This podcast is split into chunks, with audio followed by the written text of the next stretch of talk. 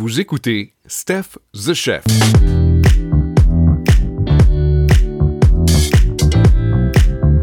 Bienvenue à un autre épisode de Steph the Chef, le podcast pour ceux qui aiment manger et faire à manger. Aujourd'hui, on reçoit Marie-Ève Charon, Mève Charon pour les intimes, qui est euh, styliste, consultante et chroniqueur culinaire. Écoute, j'ai ton CV devant les yeux. Euh, tu es quelqu'un qui a été passablement occupé pendant, euh, pendant longtemps, en fait. As plusieurs réalisations en ton actif en tant que styliste culinaire, en tant que chroniqueuse culinaire aussi. Je travaille à la télévision comme à l'imprimé. Ben, je suis très content de te recevoir. Commençons par ça. Merci d'être là. Merci de, de, de m'accueillir sur cette tribune. Commençons avec tes commencements à toi. Qui ou qu'est-ce qui t'a mis sur cette piste-là? Comment t'as commencé la cuisine? Écoute, euh, quand j'y réfléchis, euh, mes premiers souvenirs remontent surtout autour de la table. Euh, on dirait qu'à l'époque, on cuisinait surtout autour de la table avec des papiers journaux, on pelait les pommes de terre en famille, assis. donc ça, c'est mes premiers souvenirs avec la famille de contribuer de cette façon-là à la cuisine quoique euh, je me destinais pas du tout, du tout, du tout à ça. Euh, dans ma tête, j'allais être plus archéologue, microbiologiste, Pour vrai? Oui, oui, oui. Moi, moi, c'était beaucoup la science qui m'intéressait. J'avais besoin de comprendre le pourquoi du comment. Euh, donc, j'ai voulu devenir un microbiologiste. Euh, je ne sais pas du tout ce qui s'est passé. Ma vie a bifurqué. Un jour, euh, jeune, jeune adolescente, 13, 14 ans, ma mère a rencontré un homme qui cuisinait relativement beaucoup. Puis euh, il, installait la caméra dans la cuisine pendant qu'on cuisinait. Puis on faisait, on simulait les émissions de cuisine en fait. On chantait, on simulait nos actions, on, décrivait nos actions. Puis euh, ça m'a vraiment donné le, la petite étincelle dans les yeux, je dirais. J'ai commencé aussi à travailler en cuisine à l'âge de 14 ans, mon tout premier emploi euh, dans une rôtisserie à Trois-Rivières. Et j'ai rencontré vraiment une des gens formidables, une communauté, des gens avec qui j'ai eu du plaisir, j'ai ri, j'ai partagé des étés magnifiques. Je pense que ça, ça l'a installé, euh, ça l'a mis la table.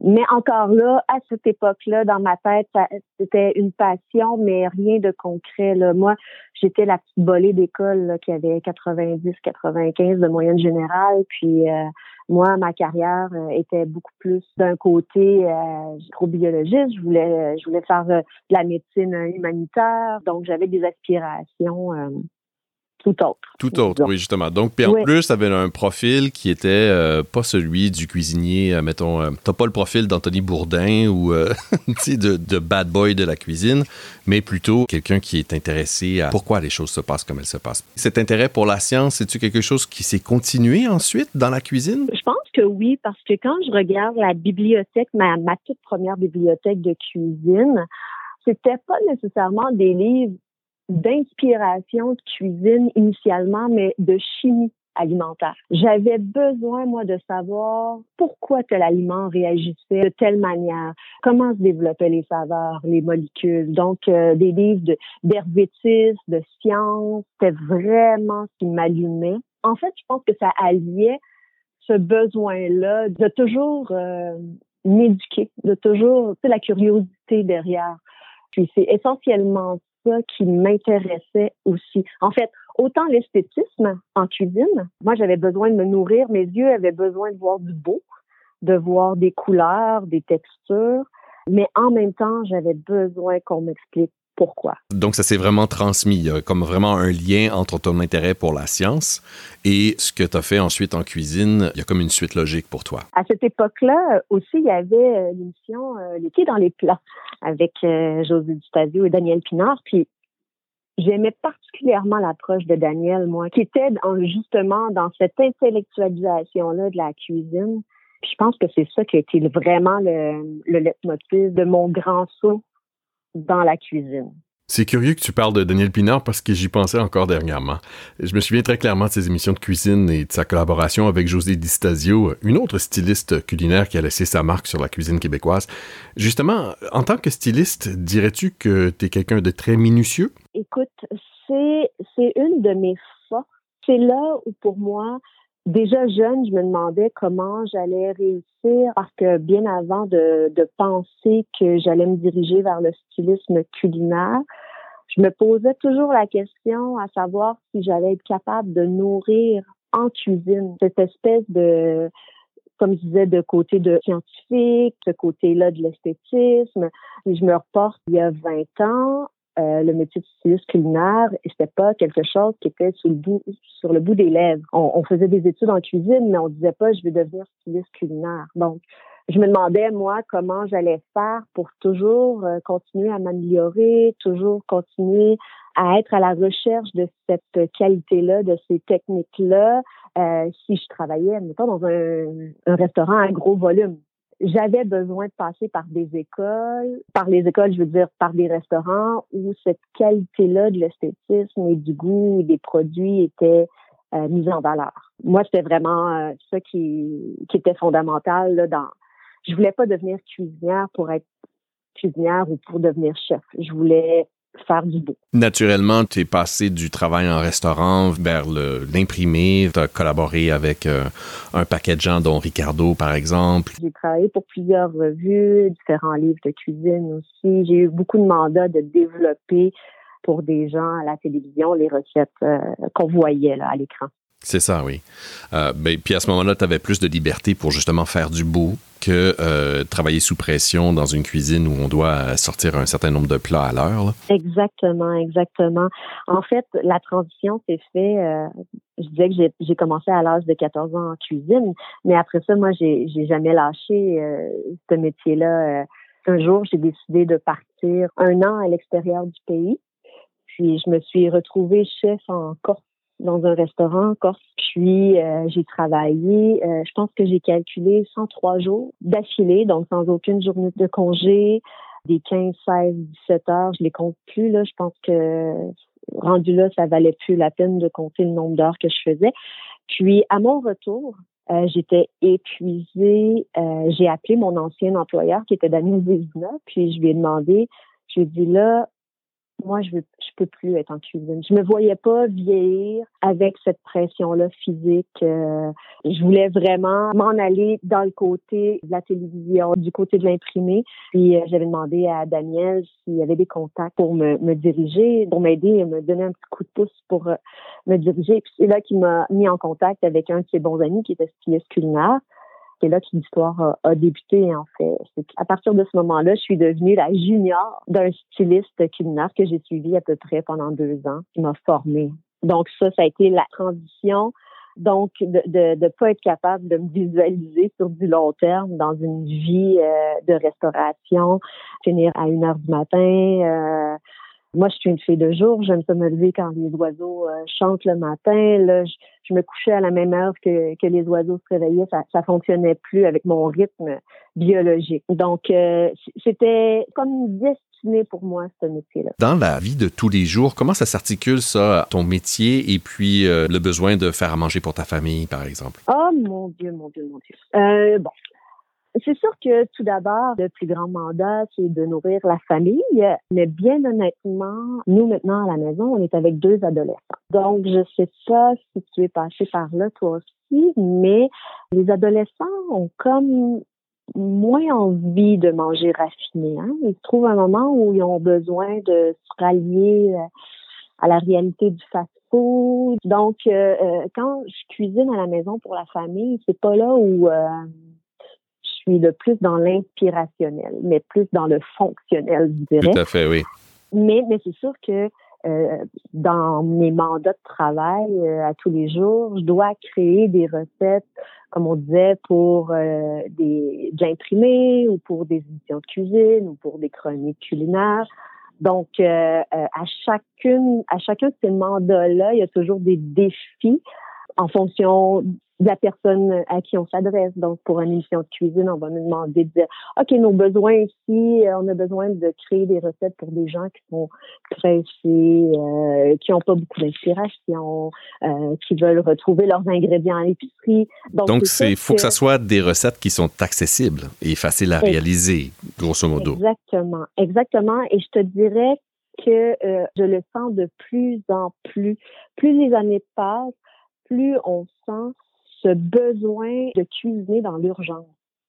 Donc, les mandats, euh, tout le temps, c'est toujours peu d'ingrédients, rapide, simplifié, accessible, à petit prix. C'est ça, c'est les mots-clés que dans tout, tout, tous les mandats, on se rappelle toujours. Donc, euh, c'est sûr que ça fait plusieurs années que tu développes des recettes avec les mêmes mots-clés, il faut que le cerveau fasse des tours de passe-passe. Il faut que tu brasses la soupe, comme on dirait, parce que à chaque fois, on veut que ce soit wow, que ce soit innovant, que ce soit euh, appétissant, mais toujours avec les mêmes avec les mêmes restrictions.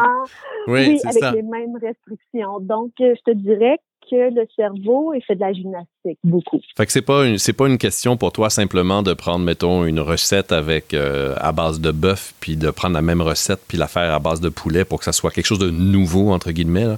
Donc tu t'essaies d'échafauder quelque chose de nouveau euh, à toutes les fois qu'on te donne un mandat de création, oui? Oui, oui, oui, oui. Puis euh, fois, euh, ça peut être super rapide. Euh, un ingrédient, quelque chose devient euh, la vedette, puis là, tu passes sur cette inspiration-là. Puis parfois, ça peut prendre deux, trois, quatre jours dans ma tête où ça ne sort plus de ma tête.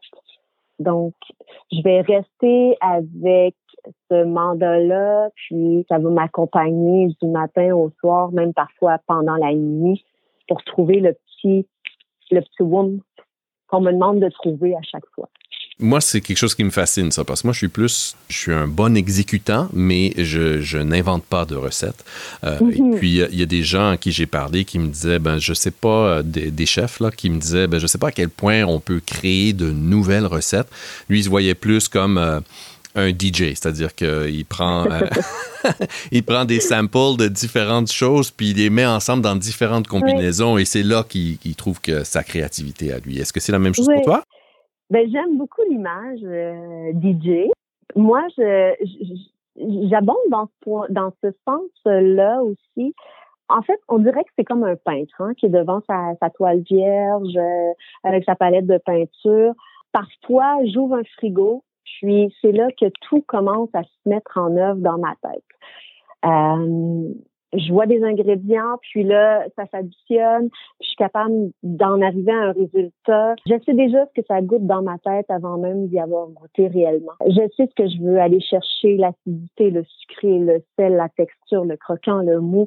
C'est comme si tout se met en place, comme le puzzle. Je ne sais pas exactement c'est quoi. Je ne sais pas si tu as entendu parler, il y a quelques années, il y a un grand chef de Chicago, me semble bien, qui a gagné chef de l'année. C'était au moment où il, avait, il, était atteint d'un cancer de la langue. Donc, il ne pouvait pas du tout, du tout goûter à, rien de ce qu'il faisait, mais il disait, moi, tout est dans ma tête, toutes les saveurs, les odeurs. Ah, un peu comme l'histoire de Beethoven qu'on connaît tous bien, qu'elle à la fin de sa vie était totalement sourd et puis euh, il a composé euh, de la musique fabuleuse à cette époque-là aussi parce qu'il était tout dans sa tête justement. Exact je ne veux pas me comparer à Beethoven, là, loin de là.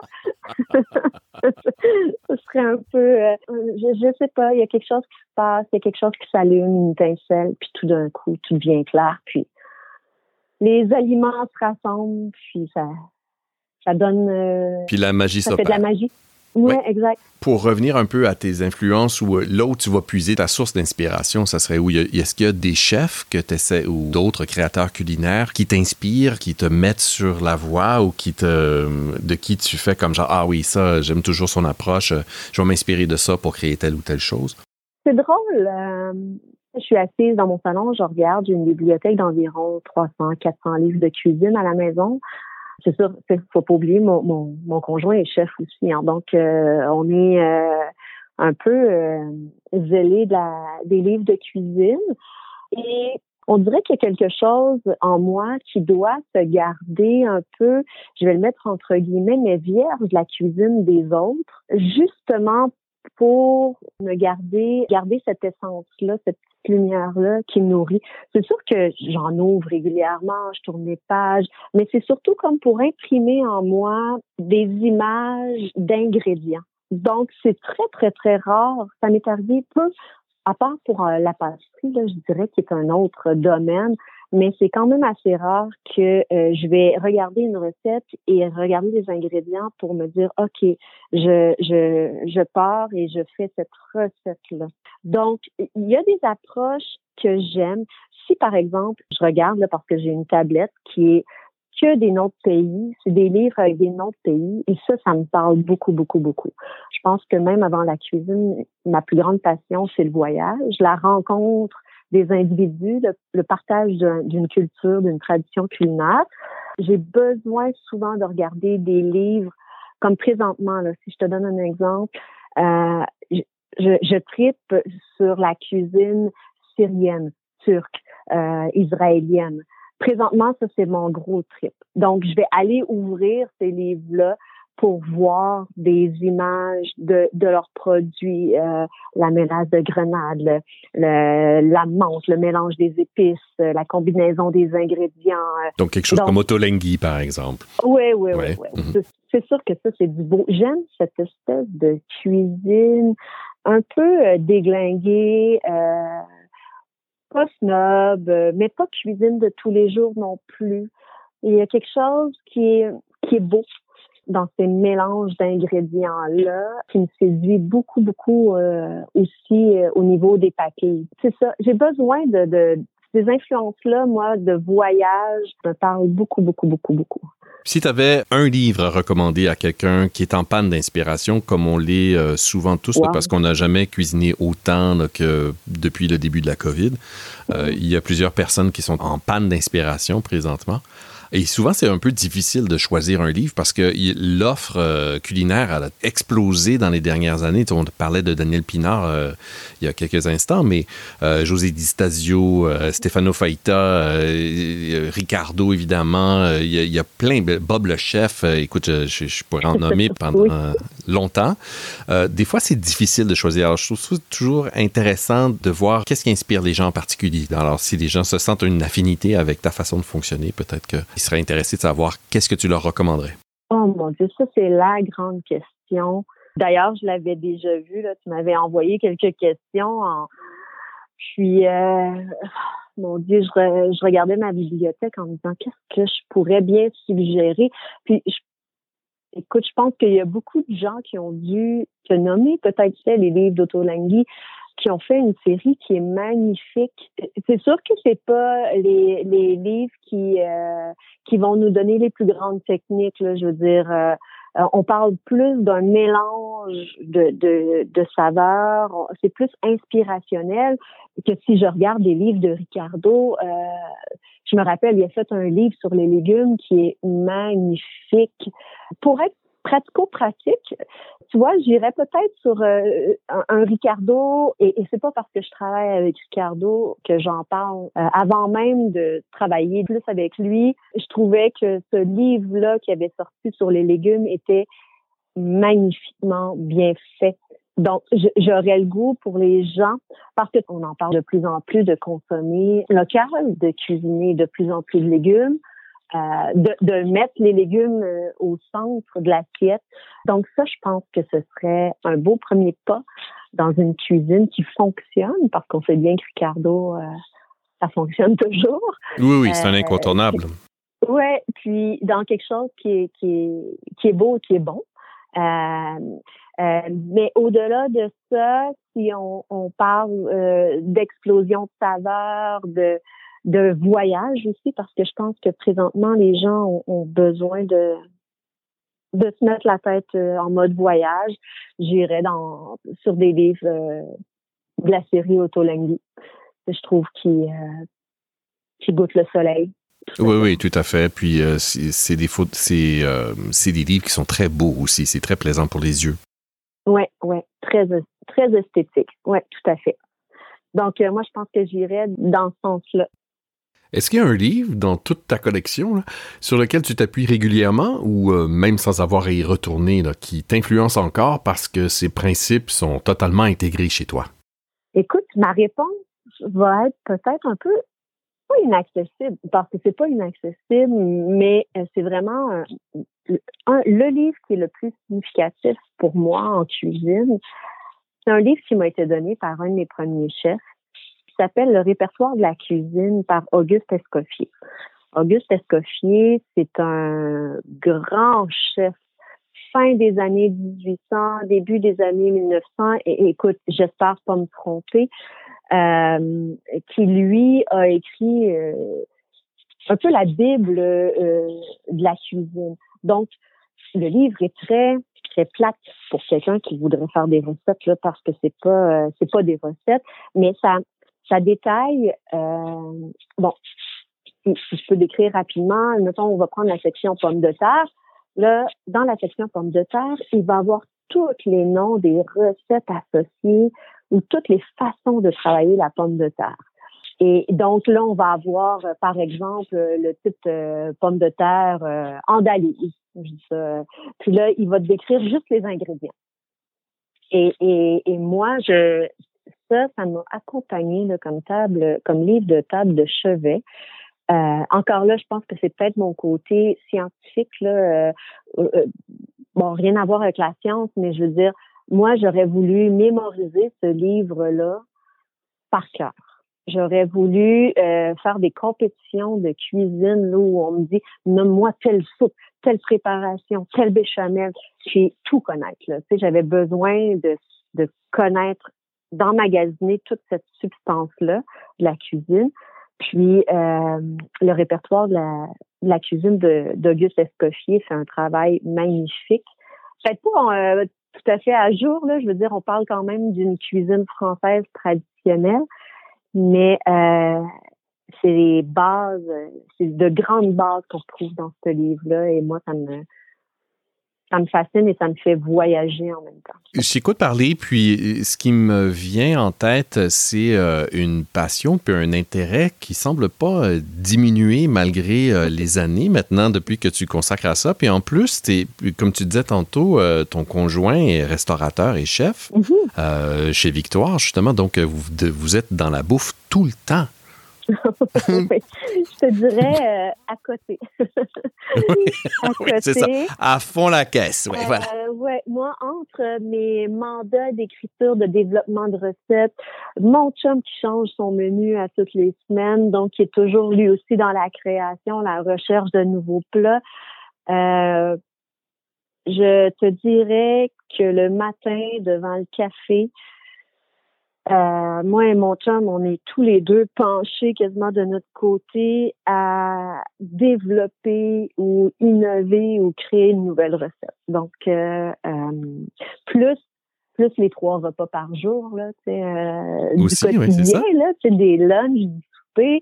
Euh, bon, là, je vais dire recevoir les amis, ce qu'on fait pas pour l'instant, mais nous, ça a toujours été super important. On reçoit des fois 20, 30 personnes à la maison, puis on est toujours dans dans l'espèce d'improvisation en plus. Peu importe le nombre de personnes, on ne sait jamais ce qu'on va faire une journée à l'avance. Donc, on, est toujours comme les deux pieds dedans. Puis ça vous passe pas ça. Cette passion-là est sans cesse renouvelée. J'ai comme l'impression que oui, parce que je regarde ça, euh, ça fait déjà 2006 que j'ai commencé moi le stylisme culinaire. Euh, puis j'ai pas l'impression que ça s'est essoufflé. Euh, la première année, 2006, mon premier mandat, gros mandat, 2007, je crois, le plus gros mandat que j'ai eu, on commençait, euh, c'était mon premier show de cuisine que je faisais en tant que styliste euh, senior, si je peux dire. J'avais le mandat, moi, de développer des recettes pour 26 émissions de cuisine. Ma plus grosse angoisse, c'était de me dire, oh mon Dieu, comment je vais faire parce que par émission, on faisait à peu près deux recettes et demie, trois recettes. Donc là, fois 26 épisodes. Je me disais, j'en arriverai jamais à bout. ma ben tête n'est pas assez créative pour ça. Je, ça se peut pas. Et quand on a été renouvelé une deuxième saison, là, je me disais, non, là, je suis arrivée au bout, là, tu sais. Puis ça fait 15 ans, 16 ans que je fais ça. Puis à chaque fois, j'y arrive. À chaque fois, c'est un étonnement de me dire, ben écoute, c'est une source sans fond. Finalement, euh, je pense que c'est comme un, muscle qui travaille, euh, comme le musicien, comme le peintre. on a peur, j'imagine, un peu d'avoir le syndrome de la page blanche, mais finalement, euh, il y a toujours quelque chose qui s'inscrit. Tu sais. Puis comment tu vois ça, le, futur, justement? Bon, là, on est dans des conditions particulières. Au moment d'enregistrer ce podcast, on est toujours aux prises avec la COVID. Puis euh, pour les restaurateurs, ça a été, euh, et ça demeure un, défi de taille de réussir à tirer leur épingle du jeu. Tu me disais tout à l'heure que ton chum, ça met sa créativité à rude épreuve parce qu'il doit renouveler son menu beaucoup plus souvent qu'il ne le ferait normalement. Qu'est-ce que tu vois pour le futur? ta pratique est différente puisque tu es à l'imprimé donc tu n'as pas la pression de, devoir dealer avec euh, la nourriture que tu sers en salle.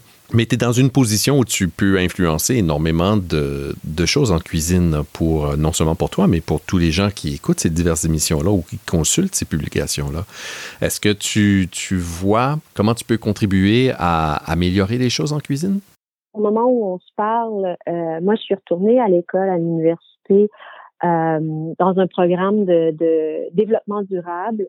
Et là, je, termine un cours sur les enjeux agroalimentaires euh, contemporains, donc euh, autant notre situation au Québec que la situation à l'échelle internationale. Et ça change beaucoup, beaucoup mon approche de la cuisine.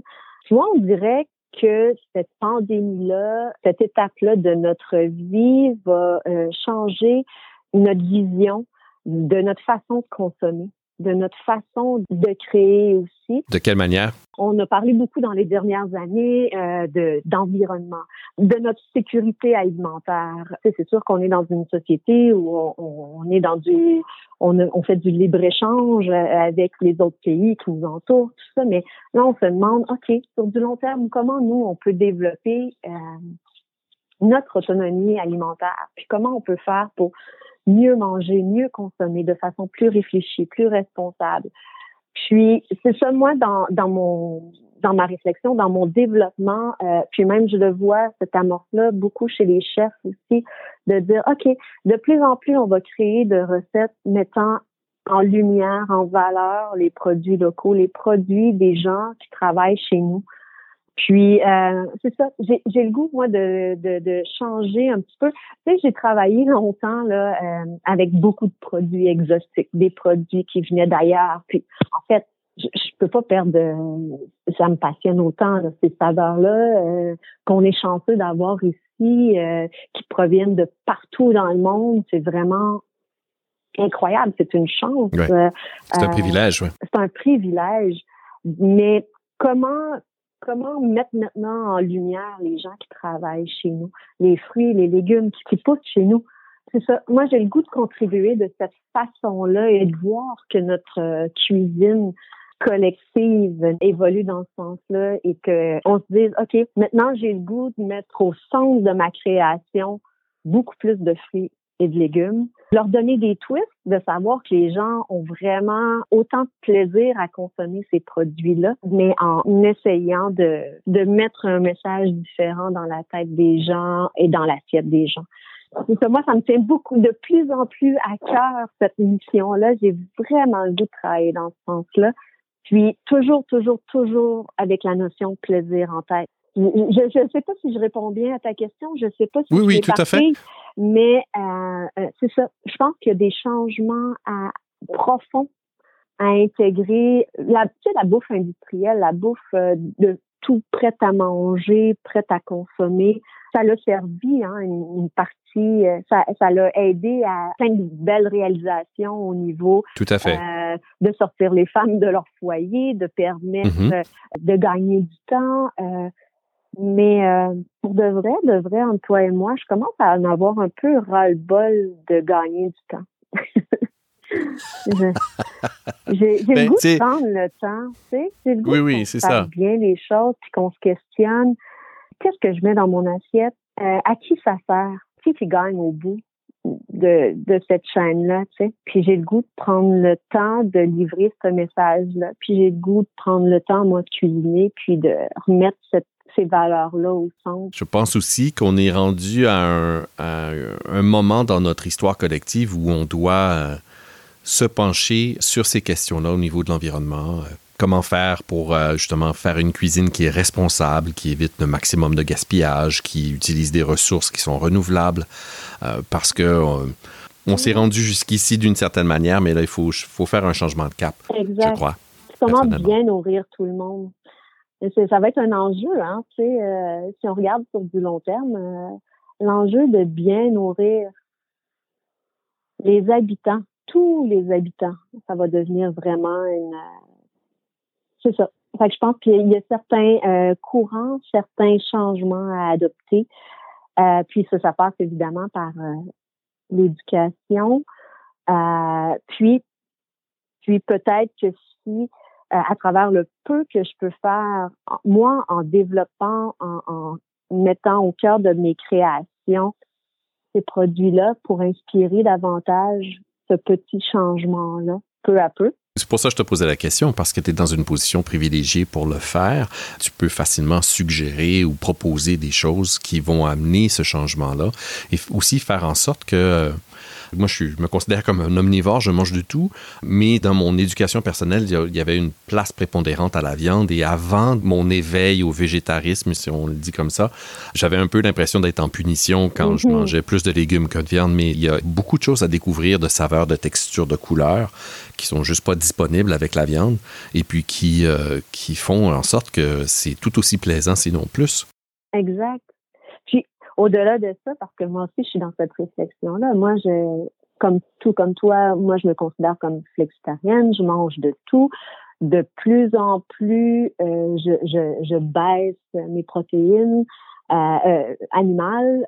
Puis, il y a quelque chose en moi qui a peur tout de même d'être stigmatisée ou de me dire, ben, si je fais un tournant végétalienne, vegan, est-ce que je vais pas perdre euh, mon réseau de contact avec des amis? Est-ce que je vais pas euh, me mettre, comme tu dis, un peu en punition aussi?